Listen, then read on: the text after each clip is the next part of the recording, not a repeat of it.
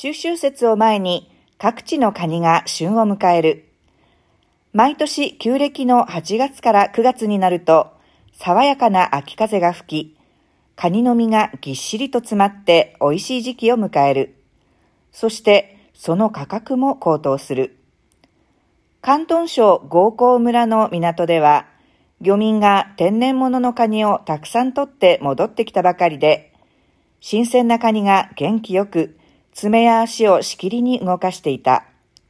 大きく育ち、身も味噌もぎっしりと詰まっていそうだ。仕入れ業者は、秋は身が最も詰まっている季節。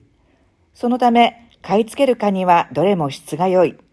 また、中秋節が近づいているため、贈答用にカニを購入する人が増え、価格が高騰している。ごひゃくグラム あたりにじゅうげんも上がり、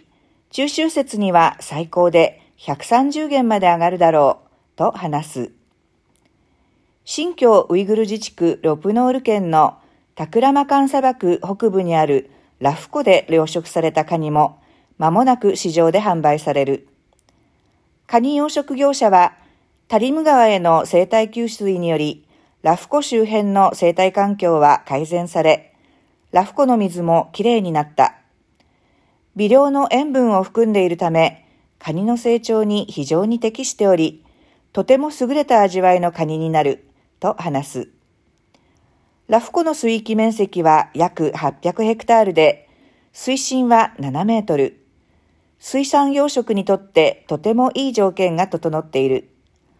ここで獲れた魚やカニは地元だけでなく、北京や上海、広州などに輸送されて販売されている。